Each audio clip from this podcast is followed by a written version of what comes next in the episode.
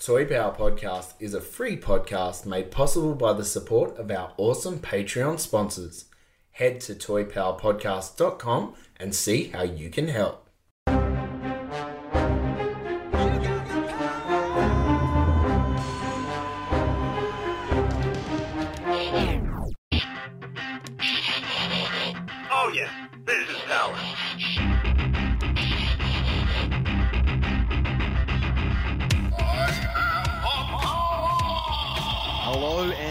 Welcome to Toy Power, the podcast where we talk toys and everything pop culture. G'day, it's Trent here, and it's wonderful to have your company for episode. one seven six. This week on Toy Power, we have a very special episode as we talk about a very exciting topic, which is toys and TV. We're then going to jump in to a scale debate, and we're going to talk about the different scales of action figures that are out there and what floats our boat. Joining me today in the virtual Toy Power studio, we've got Mr. Ben, G'day, g'day. Frank, Whoa, hoi. Darren, Pleasure to be with you all. and our very special guest, Guillermo Olivio. Welcome to Toy Power. G'day, g'day. Hey, right at home. Love it. Yeah. I'm Yes, happy to have it. you here. I'm trying. You- you- I'm trying to blend in. I'm trying to blend. in. Uh, you've done, done a sterling job. We'll have you in Australia anytime, my friend. For those of you who don't know Guillermo, um, you've been living under a rock. Obviously, you've all seen Plastic Crack, the documentary. Guillermo is the director and producer of that show, which we all love and all raved about here on Toy Power. And it just hanging out for that uh, cliffhanger you left us with, Guillermo, about opening that vintage box of what we thought might be Indiana Jones action figures. So hopefully we, um, you know, get to see the see the result of what's in the box. The I'm- resolution. I'm glad you said what we thought. Oh, there you go. Hint, hint. You, you don't know yet. You don't know yet. Yeah. well, that's Interesting. that's it. Could could be anything. Unmarked boxes always always fascinating. Um, but Guillermo, for you know, as, as a new uh, attendee on Toy Power, we've got to hit you up with these nostalgic questions of your childhood. Your sort of what was, what your favorite things from from your childhood as a ten year old, and take us through um, your favorite movie from back in the day. It it it always been Star Wars. So Star Wars was uh, like a huge um catalyst of uh, creativity it was a, a very important influential um point of my life i remember seeing the empire strikes back in the theaters I, my aunt took me to the theaters and i came back a, a kid went into that um, theater and, and and another kid came out Nice. Star wars was super influential and then i probably saw by the time i was I don't know, 12, I probably saw Return of the Jedi a thousand times at that point. so it's funny because what I do for a living, I've said this in, in other shows, but what I do for a living and, and my collecting uh, habits, it all begins with those movies because I decided to take a journey into trying to recreate the scenes from the movie and eventually trying to make the, the movie itself with action figures. So it was a perfect excuse to tell my father, like, hey, you don't understand. I need five snow troopers because if you see the shot and then I had it frame and, and pause on a VHS or beta, um, there's five snow troopers in that shot, so I need five figures, you know, because I need to recreate the thing as it is. So the army building and the diorama building and uh, the collector started with Star Wars, but eventually trying to recreate a movie took me to where I'm at right now. Perfect. Fantastic. So along the same lines, we're, we're talking about a ten-year-old. Now, can, can I just sort of backtrack a little bit? You you you you come in very strong with your Australian g'day g'day. Now, some of our uh, Australian listeners may be struggling with your name. So one of the things that we do here in Australia, we give everybody nicknames. All right. So sure. so I'm just going to put it out there that for the purposes of this episode, your name is Gilly. Is that is that is that cool? Yeah, for sure. Gilly. I'll take it. All right, that's it. that's about as ochre ochre a nickname as we can get.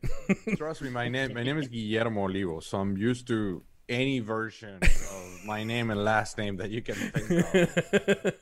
if you go to Minnesota or or they, they say like a they call me what from what they think is my name, but the is I, I just hear something different.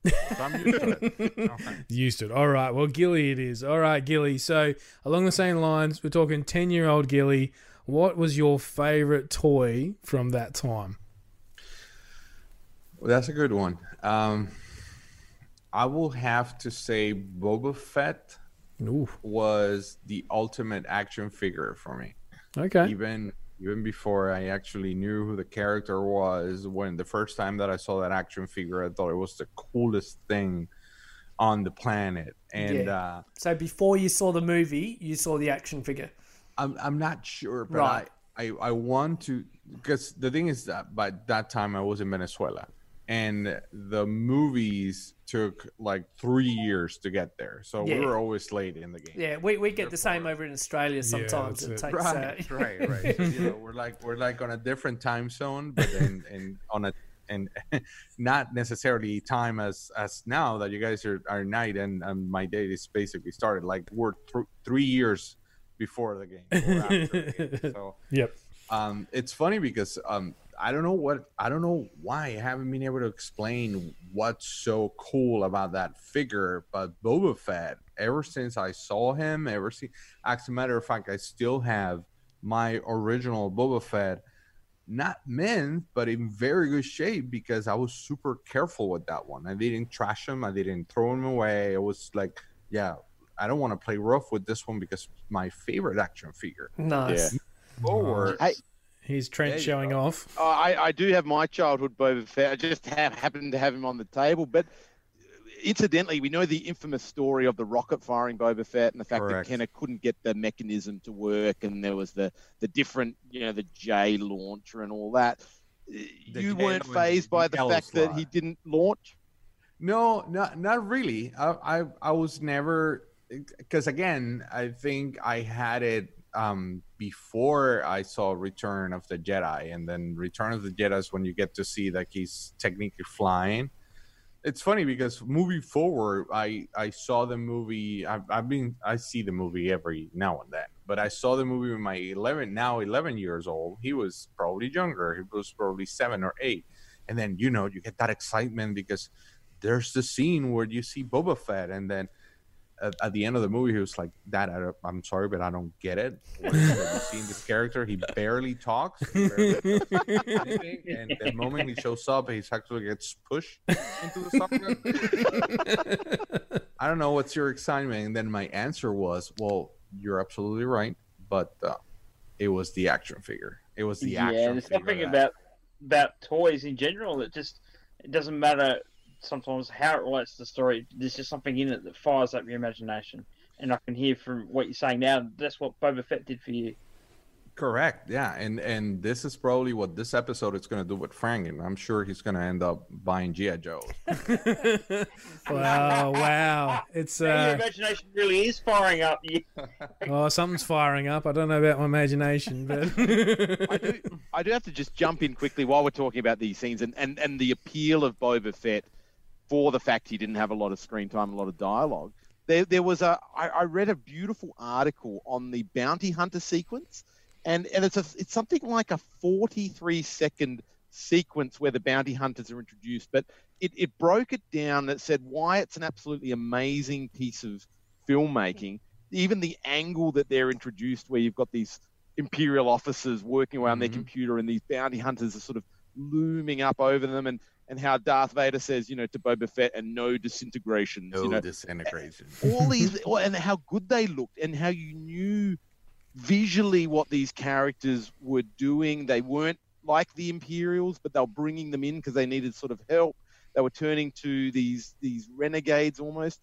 How it captured all those with the visuals and the wonderful looks and the dialogue and the way it was shot, all that, a perfect 43 second segment that almost sums up what the Star Wars universe is, how they can make a character like that so appealing in such a short amount of screen time. Yeah. Correct. And then and, it's, and the Empire Strikes Back has a very very pronounced um, visual language. If you if you think about it, what you just said, the angle of the show of, of that shot makes them look above And if you look at the movie that way, you're going to see a lot of uh, roof and a lot of ceiling because the way it was shot, it was uh, when they wanted something to be present or they wanted something to be more emancipated, they used to take that angle because that angle gives a grandeur um, perspective of, from the audience. And then, but that is also uh, goes along with, you know, um, bounty hunter or rebels come uh, this is a scum and then busk like you know it, that that fight of going up and down is so so star wars language and even re- reciprocate in the new movies like if you i don't i'm, I'm not a fan of the new films but but if you think about it or let's talk Ahsoka. Have you guys seen the the last episodes of uh, Clone Wars? I don't want to No. spoil it. No, No, sorry, no. no. But never Not mind. yet. So, uh, yeah, I was going to say something about going up and down, and that's part of it. Or what about the Mandalorian? Oh, yeah. Yes, yes, All- all big up to date fans. there. You mentioned now the disin- disintegration. The first time that he disintegrates, I believe it's a Jawa. Mm. I was watching it with some friends, and th- that was the first thing I said. I would no disintegrate. so there's a language. There's a language definitely within Star Wars that makes it so unique. And those who get it, like the guys making the Mandalorian, that, that's what it, it tastes like Star Wars. Mm. Yes. Absolutely. Yeah, definitely. All right. So I've heard you have a few dioramas in your collection. So we'd like to know how many do you have? What are they? And do and they obviously stem from your childhood because you needed five of the uh, characters, yeah, to, to make the scene. So It, that was when I was 10. perfect age. That's that's it got, it got out of, out of control because now I'm a little bit more. I guess I, I I went a little bit more creative. I don't have ten snow troopers anymore. I probably have like forty. Are, you- are you trying to say you don't live in a house, you live in a diorama? Like, well, I, I walk around at dioramas. Um, that, no, like yeah, I have a set. Well, right now I'm not. I'm in my house, so I can't show you. But uh, I have obviously figures display in a very specific way. But my main thing is creating dioramas, and that comes from a very young age. And and so I have like this big. Oops. I have like this big. Uh, I, I call it Tatooine setting Yes, because it's yep. a little Cool. bit mix of a, a little bit of everything, every era. Like you will see episode one stuff mixed with Mandalorian, or but it's a five foot wide, ten foot long um, table that has that's probably has three hundred figures. nice. Wow. Yeah. So creating scenes, and I know I, I have like rows of figures on cases lined up, but I I like every every everyone that goes to my house, like dioramas are the one like, oh wow, because Mhm. it's almost playing. Yep. You're Yes. almost playing. You're Absolutely. making scenes, and uh, I remember my brother. I used to spend hours like let's make a base for GI Joe, the ones that Frank's love. Um, let's make a, a, a big base here, and then a big um, base for the bad games. We would spend hours creating the base, and then by the time okay, let's let's actually technically let's go and play and and and have a fight or something. The game was done. I mean, Yeah. for, for us, I'm the whole thing was to you know build it. making the setting. Cool. Nice. That's really awesome. All right. All right. That's great. That's such a great intro, and, and hopefully our listeners have really got, got to know Guillermo. Um, we're going to just chat now briefly on Plastic Crack Season 1 and uh, just touch on a few of few of the things we just want to dive a little bit deeper into now that we've got you on the show. Um, but do you want to just give, for, for those people out there that haven't seen it yet, just a quick summary of what it's about? For sure. And uh but before now, so we're not in the intro, we're we're actually walking in the subject. And before that, I would like to thank you all for inviting me. I'm I'm I'm a super fan of the show. I I love to hear a show. And within my team, there's a very specific memory that I want to mention, uh, which is when I uh, I play podcasts in my daily commute to the office, like most most people do. Um, and of course, you guys are, are always, you know, in my top 10 list.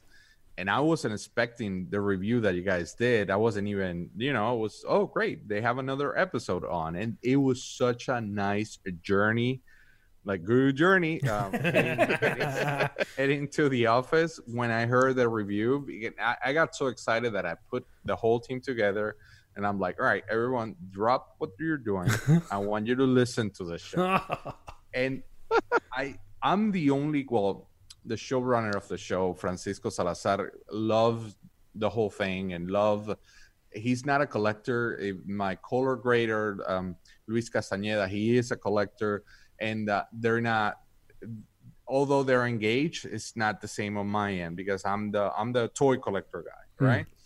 Luis collects a lot and he has an amazing collection but the rest of the team they're like okay. Good luck with your with your plastic stuff. They enjoy your review so much that you guys have no idea and hence why not only i want to thank you for the invite to the show but i want to thank you for that review oh, because thank it meant Oh, a yeah. lot to us. We, you had you guys hit nails that we were hoping to to to achieve in the audience. You you guys mentioned a specific shot that we did for the collector out there and and there, it was the first time that we had that type of review because usually reviews go um, on a very broad either very broad or or a very specific item or situation that whomever is giving the review got into it Hmm. in you guys you guys dwell deeply into oh and i love how i how exo and exo figure came out in the background or when they did that shot of irvin jr moving the phone and i'm like see see they did that shot and I was just to my editors did you see Ryan needed that shot Did notice so we had a lot of fun playing playing your show Oh, thank so i wanted to thank you before we walk That's very flattering. That's that, awesome. That, um, our even on your radar. Very flattering. Let alone that you actually enjoyed it and took it to work.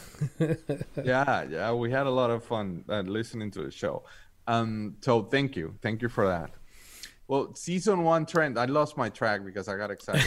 You, you, I'm, I'm not doing like Rob, who took a like a like a takeover of the show. I'm actually trying to blend in. I actually got to the show. I'm gonna name someone else. I got I got to the show because of Pete McCarty from Yes, Yes. yes. Yep. I, I, I, I must admit, I love their show. I'm a Patreon of their show, and I, yeah, their latest Patreon episode was damn. I, I, I almost had an accident while driving.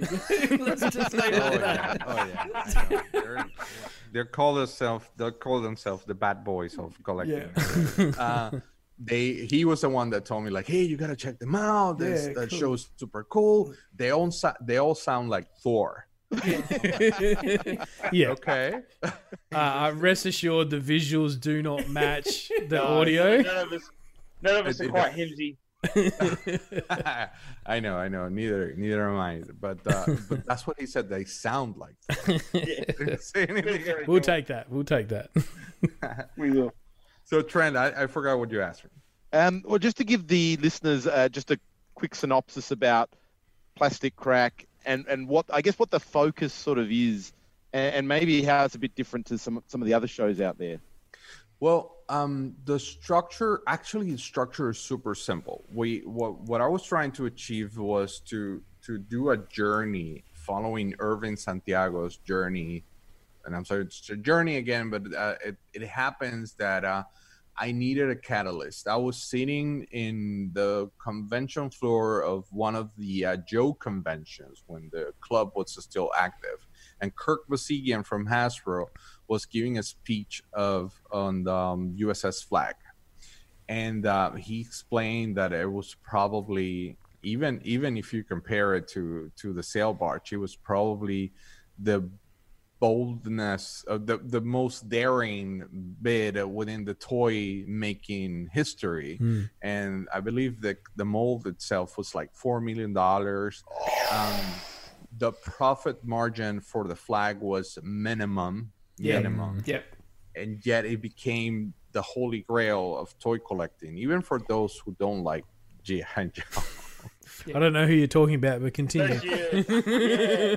You really are Um, well versed on our show. You know who that is.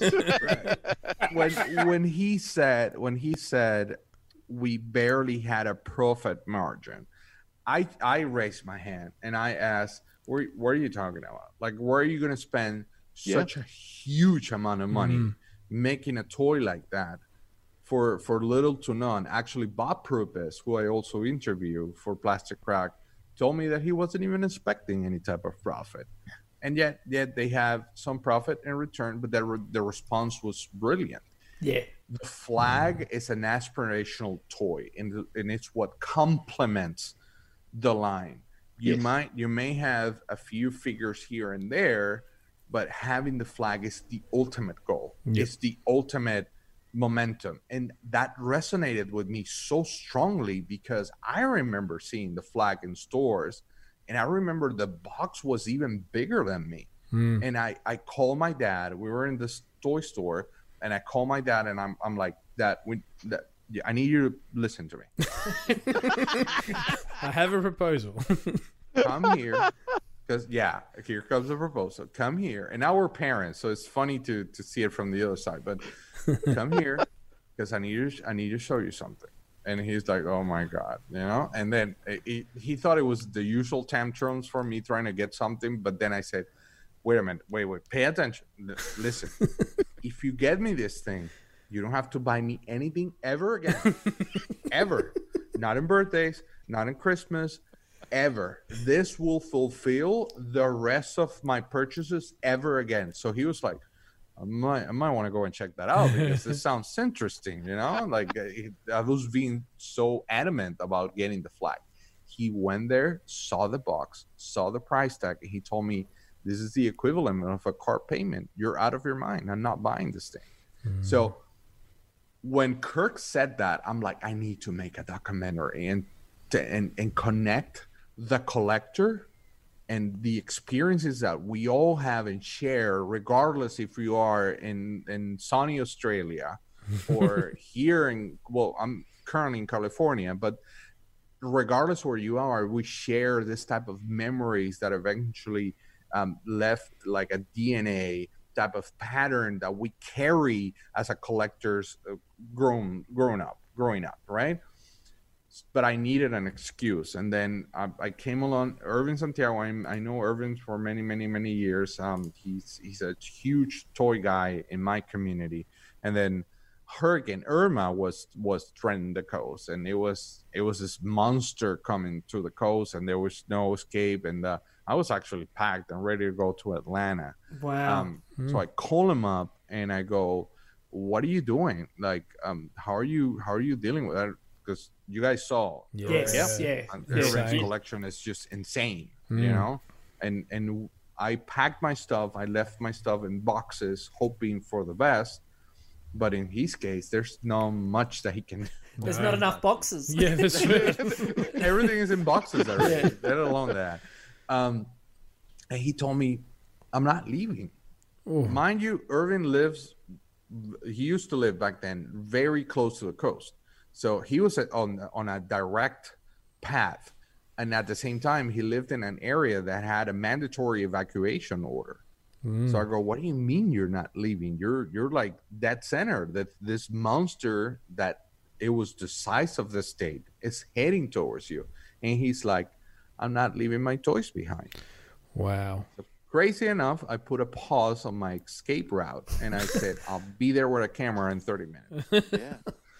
And that was my my catalyst to begin this journey. Yeah, so the for sure. structure goes following Irvin and following his his crazy adventures with toys, and then have like little icebreakers in the structure of a myriad of collectors talking about different subjects that resonate with us. In that journey, I met Justin Justice Curry here in mm-hmm. Michigan, and and Justice was the catalyst because with Irvin, the whole idea was to make a one lone format, one documentary, and that's it. But then we went to Michigan. We started taping uh, people in Michigan. They talk a lot in Michigan um, and uh, we started following uh, Justice, and he gave us a, a sub arch within Irvin's arc. So I'm like, you know, this is very interesting. I, I came back, I believe, with I don't know, 200 hours of footage, some crazy stuff like that. And then Karina Rosendo, the main producer of, of the series, and then Frank, who I just mentioned, um, he's a showrunner. They go, dude, are you really gonna waste all that and and try to imagine trying to shrink Yeah. Yeah. everything and put Mm. or condense everything into one? Crazy. So let's make a series, and I say yes. Nice. Just crazier. So hence why it's a series. now. And and we are better off because of that. So thank you. So very true. Mm. All right. Do you have a season two in the works? Season Any two second is to give us any teasers on what we may expect. Yeah, well, um, season two is going to be a little bit more international. Uh, I have uh, a few very, very interesting international collectors um, portrayed in, in season two. I wanted to reach, um, you know, go abroad, and then uh, we tape um, a very special segment in Sao Paulo, Brazil. Um, because we're exploring the foreign toys. We're, we're Awesome. Yeah. talked Okay. about the basics in the in the first season. Yeah. But then we're one of the things that what happens when you collect them all?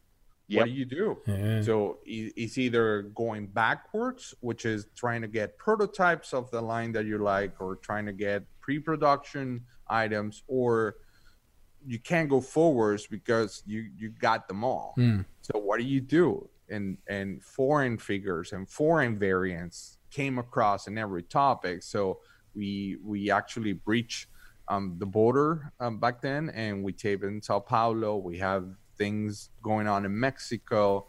Um, we have things in Australia that, you know, Oh, okay. Wow. that we will That's pretty reveal close when to the, home.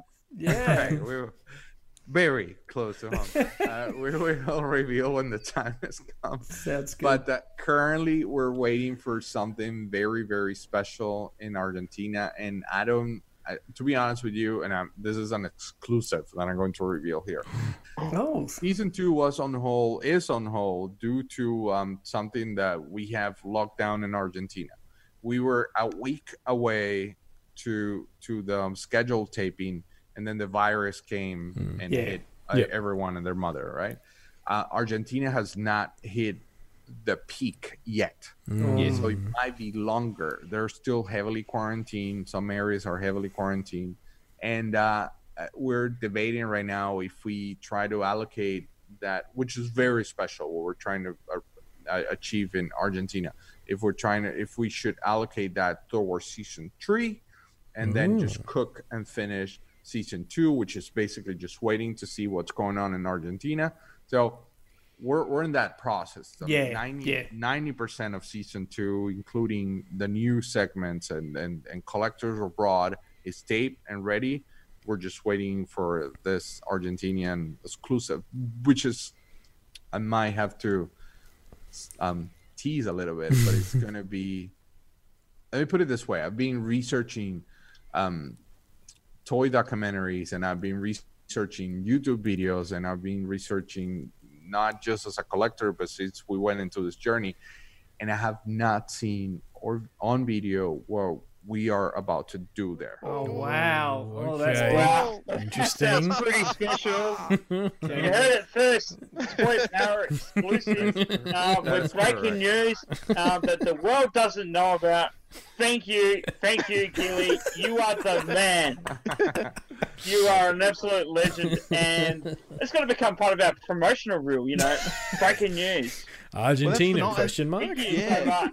Well, that decision to go. news. It will be Yeah, that's amazing. But that decision to kind of go does it. I mean, it fits so perfectly what you sort of explained there into the international kind of Mm. arc of season two.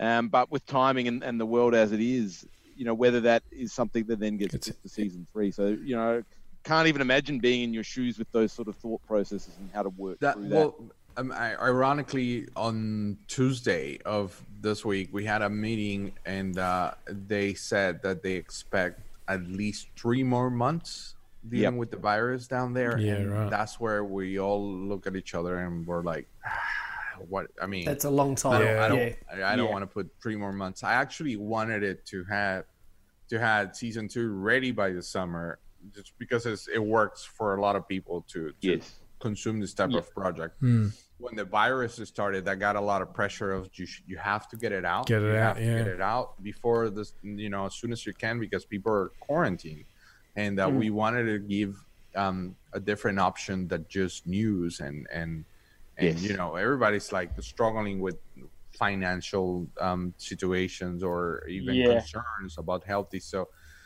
right now it's almost like a duty to entertain people. Yeah, Mm. it's the bright, happy topic that the world needs right now. You know, just thinking about toys and and what brings people joy, which in our community that's toys. Correct.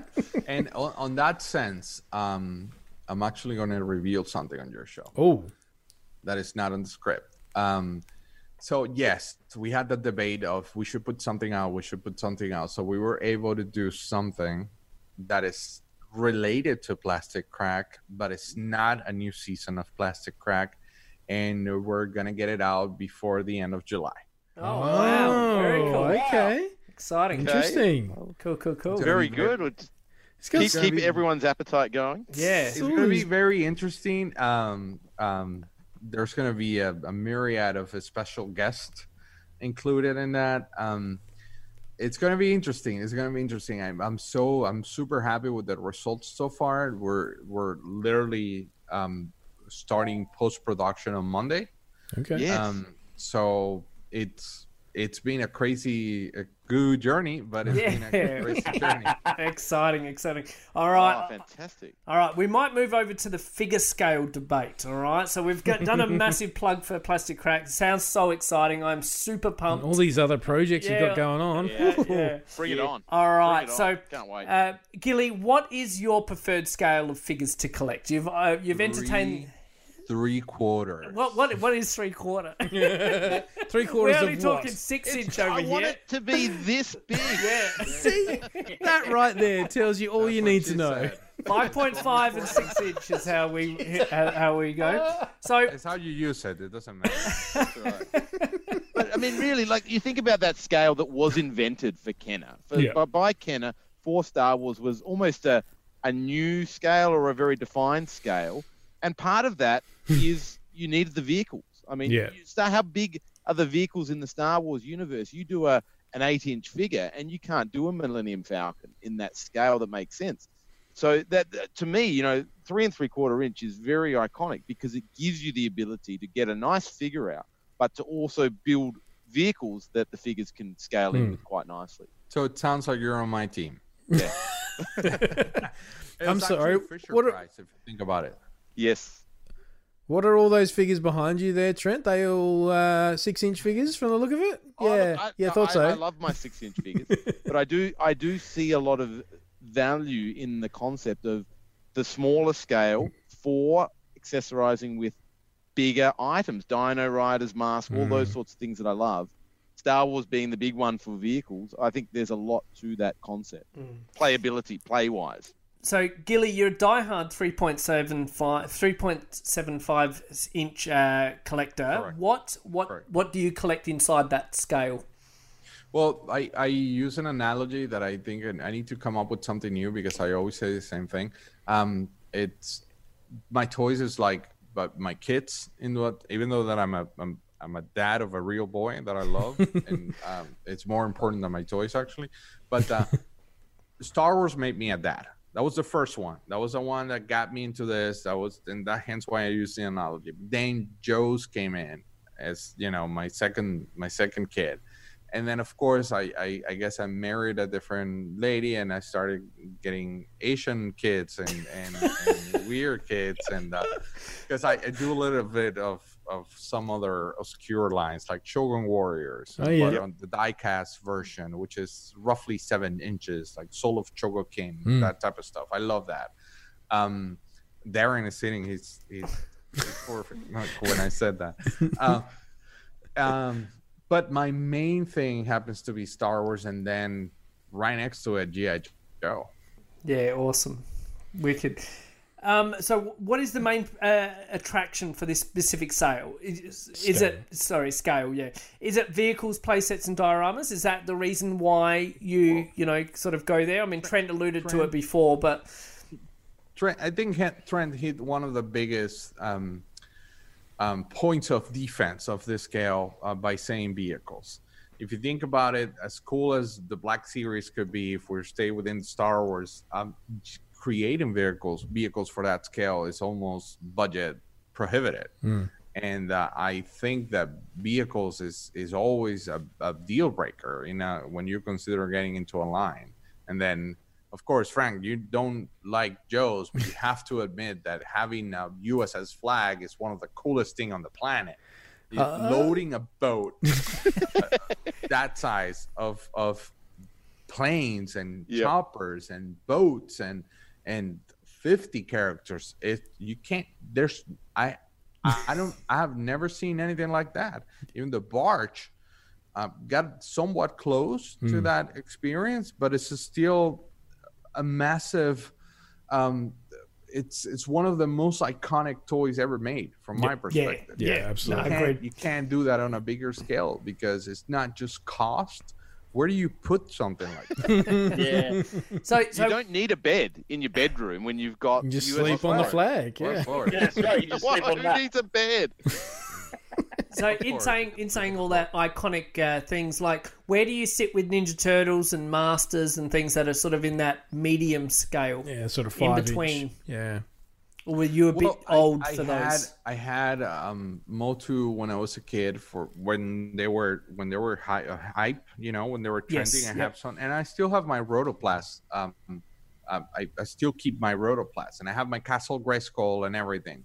But uh, I, yeah, I mean, yes, it was a great line, um, especially turtles. I don't collect turtles, but one of the key elements of Ninja Turtles is the amazing amount of accessories and vehicles, and they were a little bit bigger. So, Mm. but those days are gone if you think about it. They haven't done that No. ever again. Even with the new resurgences of of of turtles, the big vehicles, because of cost, mostly, have not been able to come back. And Yes. my my main concern right now is I see the scale dying a little bit, Mhm. and and it's all due to a business decision. It- basically, it costs pretty pretty much the same to do a black uh, a six inch figure versus a three three quarter figure from from molding and design and and everything that it the difference is minimal. Yeah, well, the Mythic What- Legions were almost going to be that uh, Mythic four Legions, inch yeah. scale, and Yeah. they went for the six to sort of seven inch scale instead. So that was an interesting. Well, and they they cite the horsemen cite that based on cost. Mm. The costings came out like like Nemo said, essentially identical. You know, minuscule differences that didn't warrant them going down to that scale when when they could get so much more detail in the in the six inch. So that's that's a huge point. We we made the mention in our previous podcast around the reaction figures that Super 7 Mhm. are doing, and we talked about the fact that they had Series Two of the new Transformers, which we love. We love the packaging, we love the design. But here in Australia, they come out at almost fifty dollars, and and that's that's you know, and and then we you know the dollar's not great. We've got to import them in. They're a specialist item, Mhm. you know, eighteen dollar US sort of item, fifty dollars Australian, and and that that is more than a Black Series figure, which Mm. would retail for around thirty five Around to 40. forty. Yeah. So it's you know when when you're talking about them being more than than um, you know traditional sort of six inch figures, Well, that it can be a very hard sell. I, I yeah, I concur and I see why. But for example, here that we don't have that shipping um add-on, what they're seeing is that you're they're they they can easily ask for a cost for a customer to pay 25 or 30 bucks for a six inch figure versus good luck trying to get $12 for a three three quarter. Mm-hmm. Yeah, but they cost almost the same to produce so you're making more money Yep. with the other figure. And that Yeah. from my perspective is a mistake but at the same time i understand it's a business decision that they want to make money. It's a company at the end of the day that they're they're doing this for for profit. They're not just you know helping collectors out there they're, they're just making money and uh, i that's a big problem for those that not having vehicles happens to be not a deal breaker, then good luck. You're in your golden days. For me, it's a deal breaker.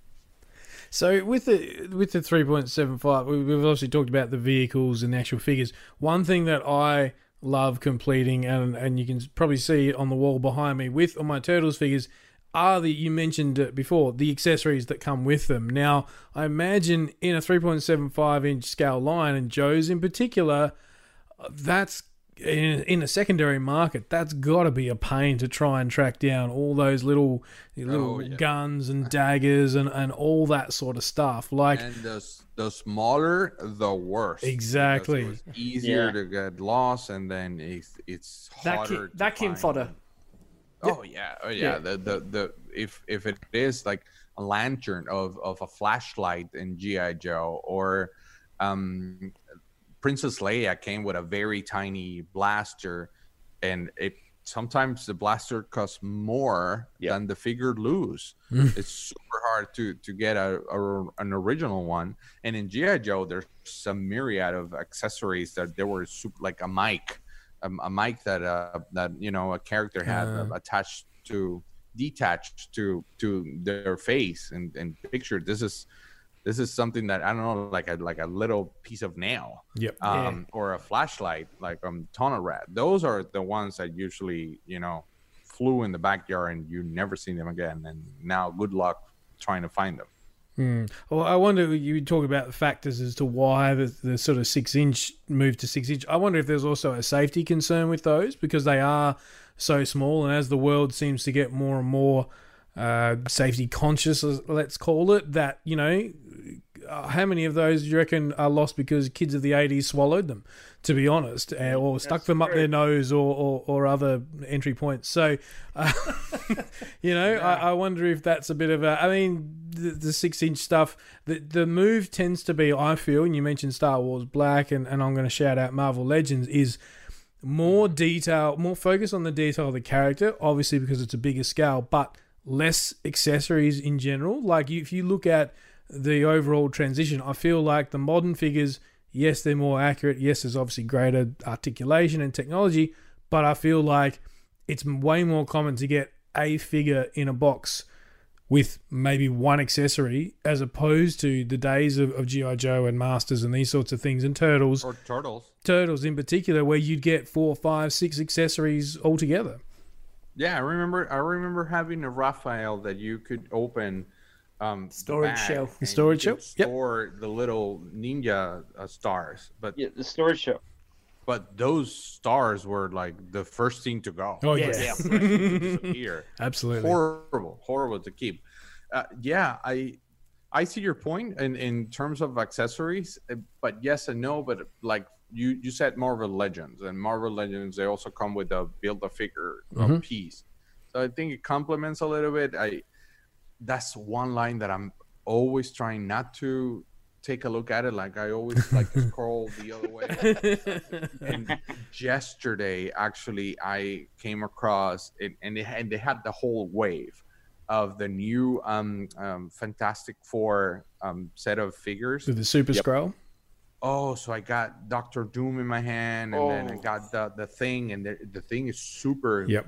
the, the weight is chunky figure you know it right is like a big chunk of plastic and i was this close Yeah. and then i'm like no no no no, no, no, no. they, they- they have no room i have no room they don't fit they, they won't they, they just don't fit I don't know. I think I think a uh, a Marvel Legends diorama would look pretty good in your room. Just saying, like, especially with an, an x-men one with uh what what pulses what HasLab m- might bring us in the yes. near future right oh god, you that could you be could turn amazing. your Flagg into the Helicarrier, like with a bit of paint and whatnot.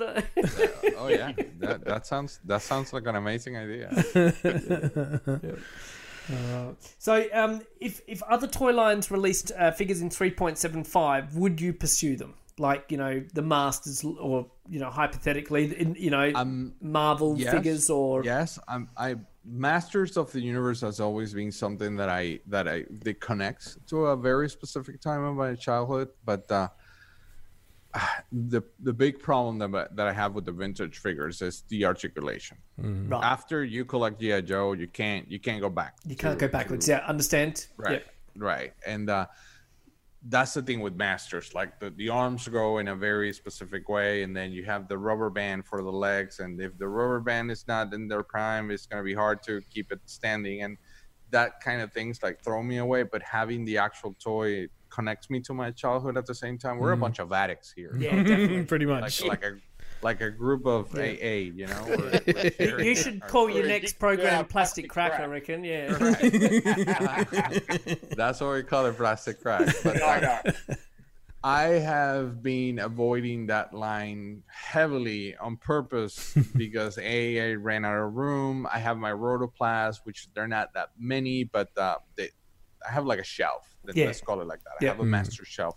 However, when Super Seven um, came up with the reaction line, and we were we were filming Motu Yo in Michigan, and I I saw them for the first time in my hand. And I'm like, oh, I gotta have this. Yeah. I mean, they're they're the perfect scale, and the art in the car is Yep. beautiful. Uh, Yeah, yeah, because we often talk about the art on that card is as much a selling point as the figure itself, if Yep. not more. Agreed. And uh, that's why I thought per- strongly that they went the wrong decision with the Toxic Crusaders. They went with the all Generic. the you know um, all the good guys with Toxiona That's a very and uh, all the bad guys with the Doctor Killemoff. And I and and seeing the Transformers uh, just recently.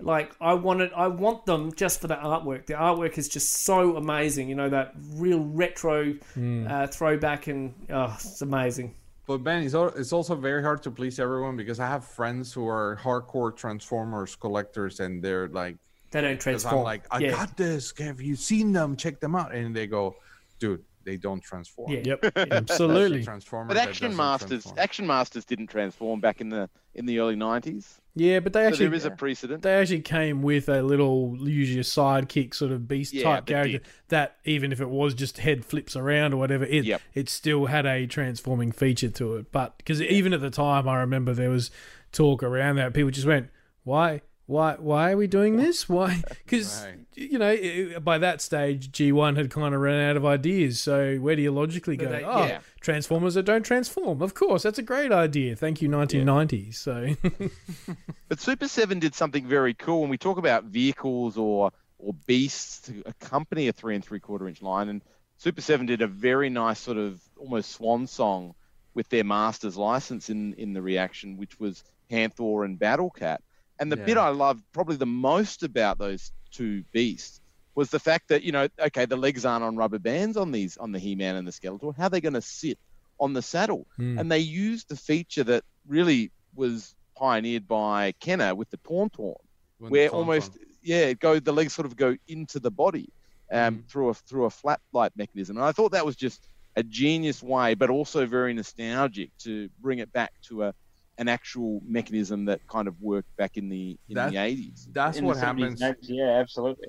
that's what happened with me and that specific line like i see that they're they could easily sit right next to my star wars vintage line and then and it blends in it's like I, I- and i think the whole point of reaction is is how would they have you know if they if they were back in the day take this approach how would it you know do it and they're doing it in the in that in that style and I know people that didn't like the fact that you can you you it's a tauntaun more or less um, type of same system Mechanism, where you push yeah. down the figure Yep. into the cat.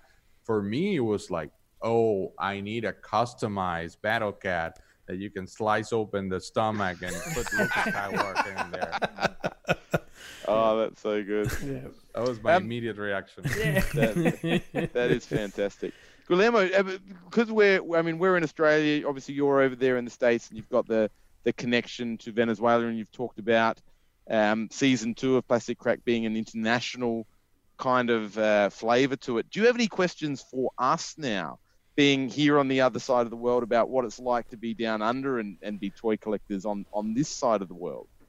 Well, I more than questions, I I, I think people should, um, you know, pay respect and and and lift their hats on to international collectors. I I live abroad half of my life, and um, every time that I see walls like yours, I have to have to you know not down and and because it it's so we take for granted and so easy to just go to a Walmart right now and get a new Ghostbusters retro. Good, good, good luck if you find it. But uh, I, I don't know if the ones that you have Trent in the back are, are, are those vintage or No, they are those retro ones. Yep. Okay, okay. Yeah. Well, here, good luck to find it. And uh, do they say who you're gonna call in the car? Yeah, in, in many different languages they do.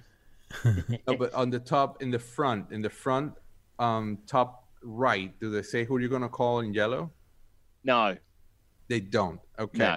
The first batch that they did has the who you're gonna call, and it turns out that you mm. need to pay royalties to the to to the singer of the song. Wow. So Yep. So hats were pulled back, and now they have that batch going on. So the first batch is going insane in oh. terms Oh, of prices. because crazy. go. The car that you have does not say who you're gonna call. Huh. There you go. Yeah. So Interesting. But that's the thing walking into a walmart right now and getting that is somewhat easy in the us Hmm. but when you live in australia when you live in venezuela when you live in argentina you have to go through this horrible hassle and and paying probably three times the cost of the figure Mhm. then when you go and see a wall like what i'm seeing right now behind you guys you have to go and say whoa hats off you know hats off to, to you guys because you're going the extra mile and people don't see that. Um, that's one of the things that i wanted to reflect in season two. So more than a question i think uh, foreign collectors and, and by I, I don't like the word foreign collectors Mhm. because um, i'm a foreigner myself. Um, a little tease, but Bob Prupis was when we were exploring this part, he was saying, "Well, you know, because you, Joe, the real American hero, were fighting um, a foreign um, a foreign enemy," and he kept on saying "foreign, foreign." So I go, "Okay, so the foreign went, were the bad guys, pretty much, not American. they were not domestic." Um, so collecting from abroad takes takes a big toll, and so kudos to you guys for being able to put together such an amazing collections like the one that you guys have. Thank you. Awesome. Yeah, Thanks, no, man. it's, it it does. I mean, that's and, and you've you've really summed it up around the passion or the the fact it's in our DNA. It's something that we connect with so strongly, and it you kind of from my perspective, it is just another challenge you put to kind of get your fix of, this this fantastic hobby. And and we've got uh, you know our Patreon community for Toy Power is very international. Um, Right. People from different countries, and and even today we were chatting to one of the guy who guys who lives in Luxembourg, and just the import duties. Mm. He was running through getting the new Mezco Christopher Reeve Superman, and, and he was just going through the numbers. Here are the costs: thirty-three dollars tax, thirty-three US dollars just in taxes to get one of those figures in That's on crazy. top of the shipping, on top of the the, the conversion if you have to Mm. do that into into American dollars. And, and he'd worked out, you know, okay, if I get two in, I can sell the second one for this price and make some of my money back. And, and that was that's the Wow. logic. So he's almost like a an import dealer for one figure just to bring the cost down Mm, on the figure he really wants to get to make it economical to to kind of bring it into the country. So th- these are the challenges that when you can order online and you don't have exorbitant import fees, or you can walk into a Walmart, or you can get delivered through Amazon, just free shipping, you know, or cheap shipping. Um, and, and what we, I guess, we go through in the international community. And that's So- now, but if you go back to when we were when we were kids, it was a whole different ball game. I, Mm. I Was it remember Yep. characters that I'm like, what? Wait, they did that? Mm. I never saw that in stores. Of course, it never got there. Yep. Yeah. It never got there. I don't know if you guys share the same the same experience. Oh yeah, yeah. Uh, as someone who, and this is a bit later, when I started started getting back into collecting, is about 2003 with the the Big Turtles reboot they had then, and that was when I first noticed it as you know someone who was young and dumb and had too much disposable income, Right. and uh, I was, you know, wave one, no worries. Wave two, wave three. By the time you get to wave four, and I believe it, technically speaking, went for about seven waves. I was just, I was having to import all of it, you know, eBay and, and all sorts. And I, and I made some contacts through that. That sort of once they were aware I was a big white whale that was just going to buy everything. Um, but yeah, it was just, and and I was sitting there going, how how is this a thing? Not knowing that you know that had happened long before I was paying for my own toys, and that's why I you know never got a complete Masters collection because mum and dad couldn't find the stuff at the store for me, basically. Yeah. And don't get me started with mail-aways. oh god. Yeah. yeah. Well, they, People take m- so most of them. granted the mail-aways. Oh yeah, I send my I send my coupons and then I got the figure and I send my flag points and then I got the figure. and go, lucky you, brother. Lucky you. it's such a weird concept when you think about it in, in today's market. I mean, I think I, I equate it to the um, the special editions or the, um, exclusive store exclusives. That's what it is nowadays. But back then, you go, what? It's I I don't understand how that worked economically. That you were, they've said, hey, prove to us that you've bought enough figures, and we'll give you another one. Like that, just it blows my mind uh, the how the economics of that actually worked. Well, in, in the in the case of GI Joe, it all started with overstock. They had, Right, they had okay. a, a very huge overstock of a, one specific figure, and then they were saying like, "What do we do with this?" And then Kirk, actually, Kirk Bozigian came up with the mail away idea, and then famously, um, someone from from correspondence um, came went to his office and he said, "Can you, young man, can you please walk with me?"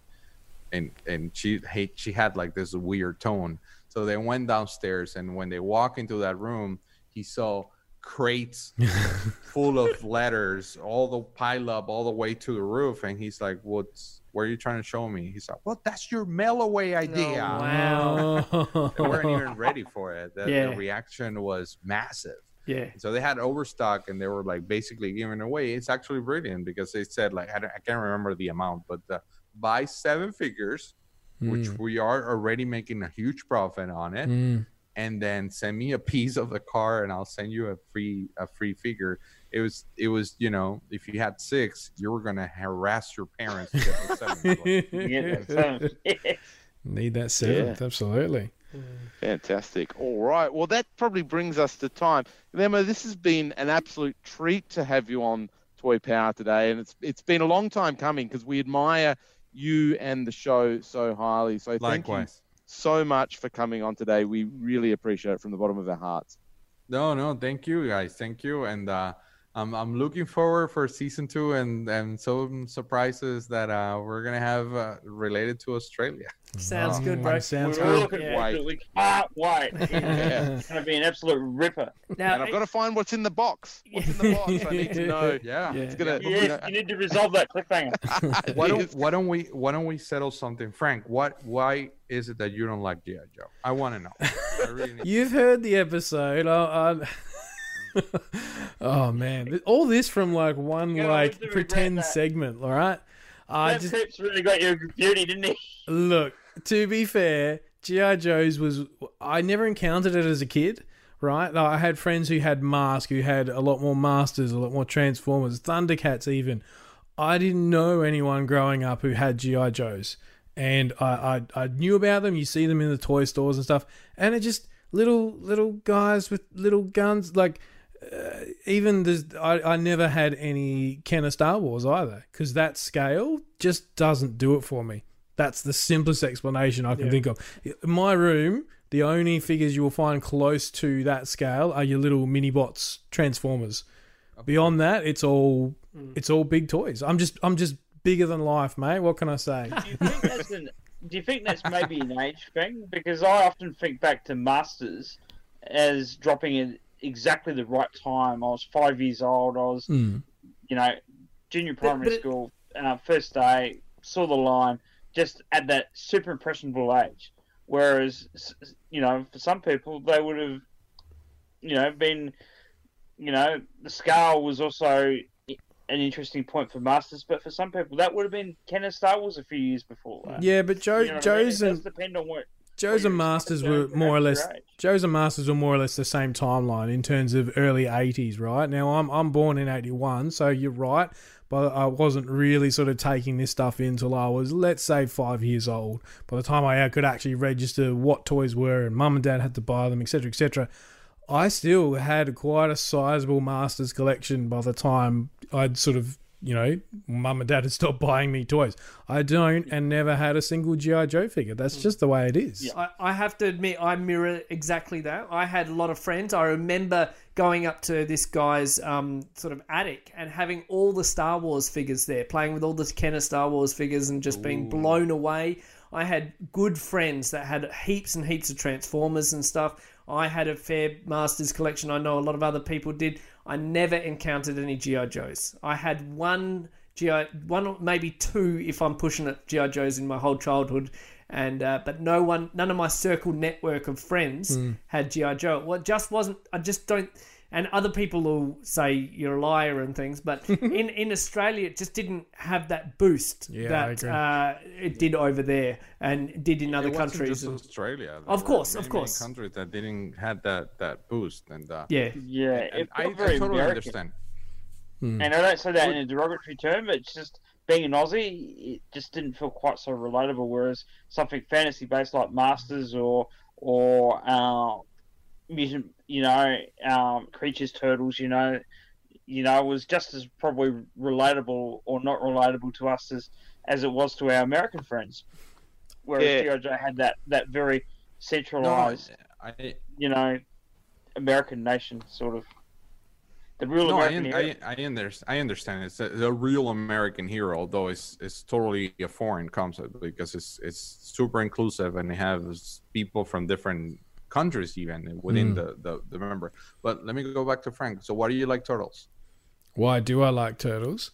Um, I think it comes down to the four core brothers. To be honest, I, I have a younger sister. I never had a brother. Johnny's favorite. You shut up. All right.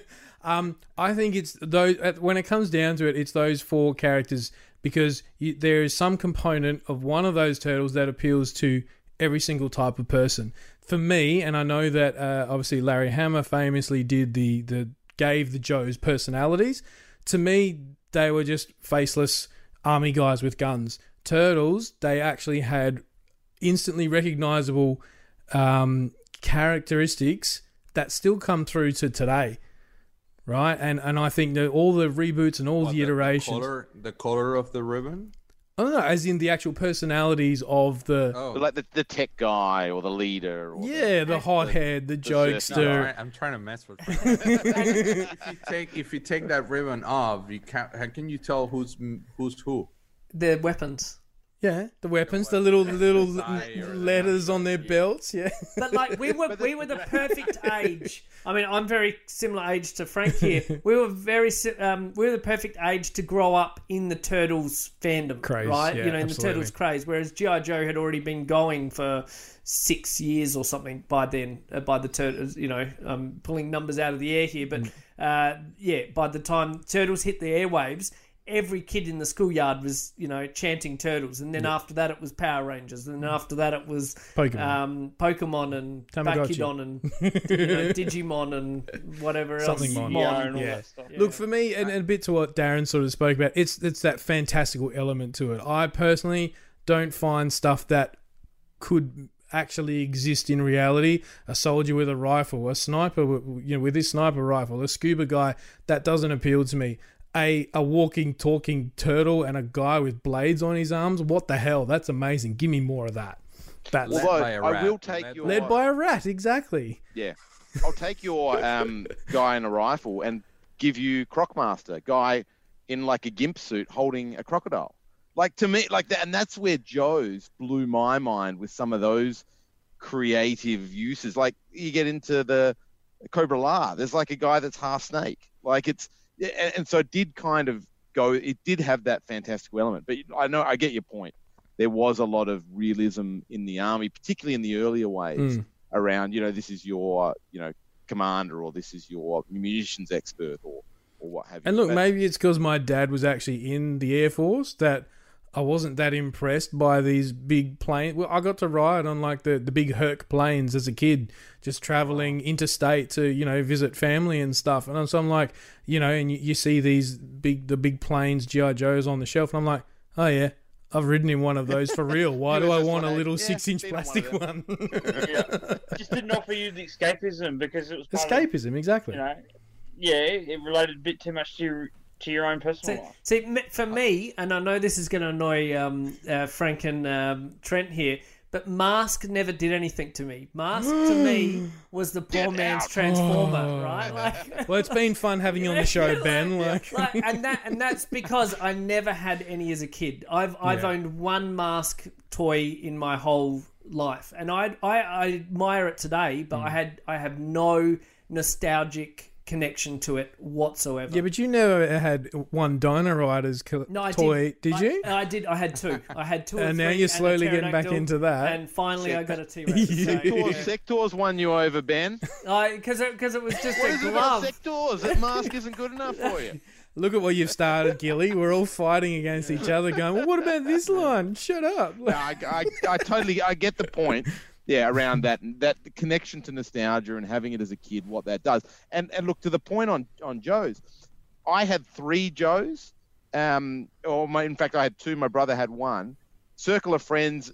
Not a lot of people had them. I mean, we've got a, a, a friend of the show, Guy Blocko, Hmm. who is a massive Joe collector here in We, South we, we, we speculate he cleans up the whole GI Joe toys, anything that's available in Adelaide. So we never see them, and he's hoarding them all in his. Uh, I mean, he's got a Flagg, right? So he's got a Flagg in his collection. So he's a big collector. Wow. But so it must have been here in at least some capacity. But Oh, I it never definitely remember was. it having the same uh, penetration as like a Masters, as a Turtles, as a Transformers. It was here, but it just wasn't to the same extent. Yeah, it was definitely available. I remember seeing them in stores. Didn't quite command the same floor space that some of those other big lines that Trent mentioned, but but it was definitely here. It's but I 'cause don't- they're smaller, also don't Darren. really remember it being played with in the schoolyard. Whereas those other lines, I remember going to school and they were there Yep. everywhere. But So- now I I I seen on video Ben's room, and then I, I I'm seeing Frank's, and uh, you guys played and enjoyed your toys. Now Trent, you don't give me that perspective. Why are they all packed? Mhm. This is another often, uh, as you've listened to the expected show, often a topic I- that comes I up. do, I do. If I do tilt the camera around around this way, that there is you know all my all my open Oh, wow. stuff here. So um, but I I think it, it's interesting because for me the packaging does contain a lot of the nostalgia of being in the shop, and you know as a kid obviously you rip them open, you throw it away.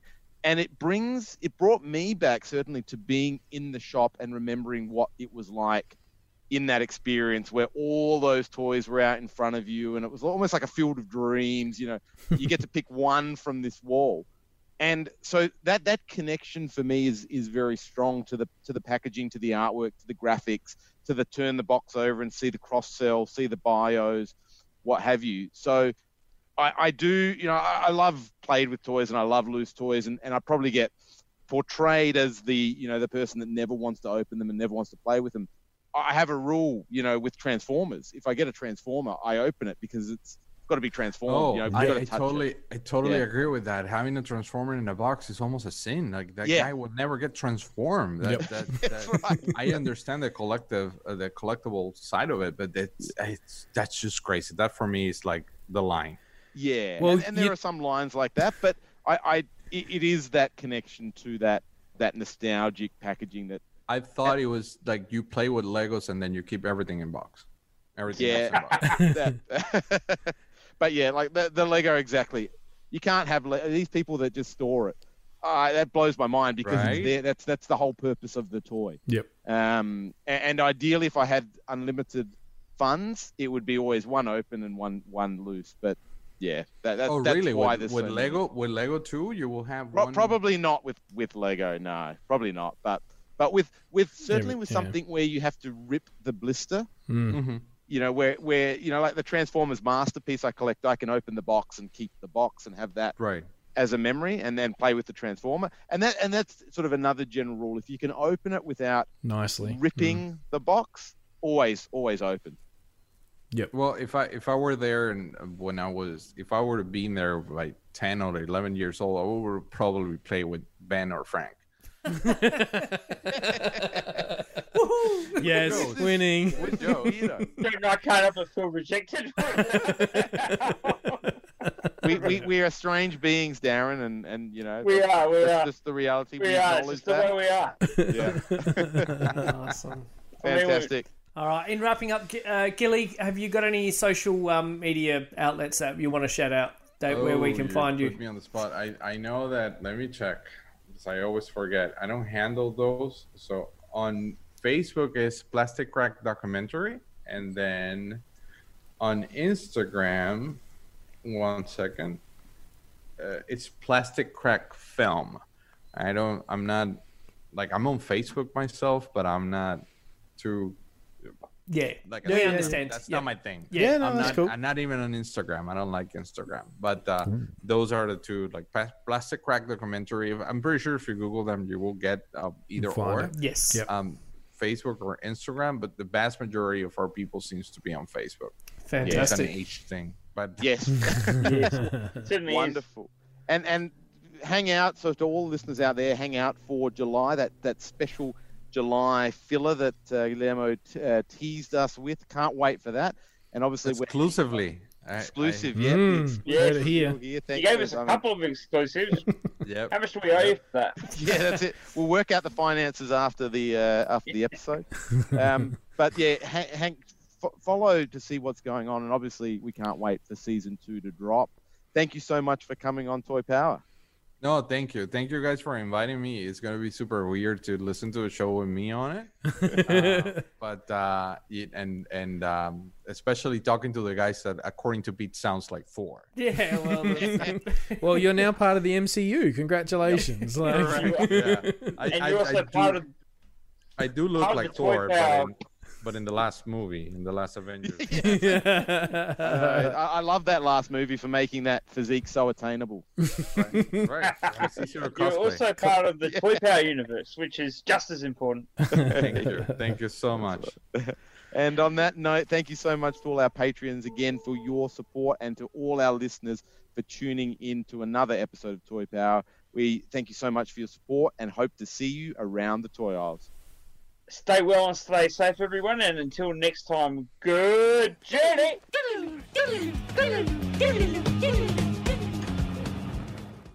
I, I wanted to say that. yeah, I was gonna say the smile on your face. I was, I was waiting for him to jump in and just say it, like beat him to the punch. Yeah. I should have let you know. I didn't know. That, that, that, that, I'm sorry, man. No, no, no, no. That's fine. You want to record? You practicing proper or band No, or no, print, no, no, whatever it is. You can find the Toy Power team at all the usual online places. Facebook.com slash Toy Power Podcast, at Toy Power Podcast on both Twitter and Instagram, or have your say and email us toypowerpodcast at gmail.com. Subscribe to the show on both iTunes and Stitcher, and please leave us a review. Otherwise, we just assume we're awesome. We are a proud member of the Giant Size Team Up Network.